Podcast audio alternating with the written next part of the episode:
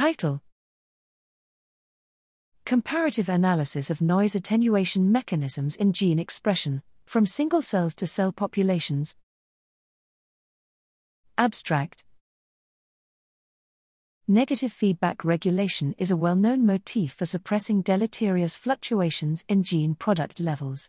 We systematically compare two scenarios where negative feedback is either implemented in the protein production rate, regulated synthesis, or in the protein degradation rate, regulated degradation.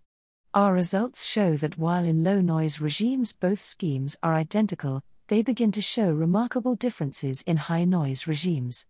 Analytically solving for the probability distributions of the protein levels reveals that regulated synthesis is a better strategy to suppress random fluctuations while also minimizing protein levels dipping below a threshold.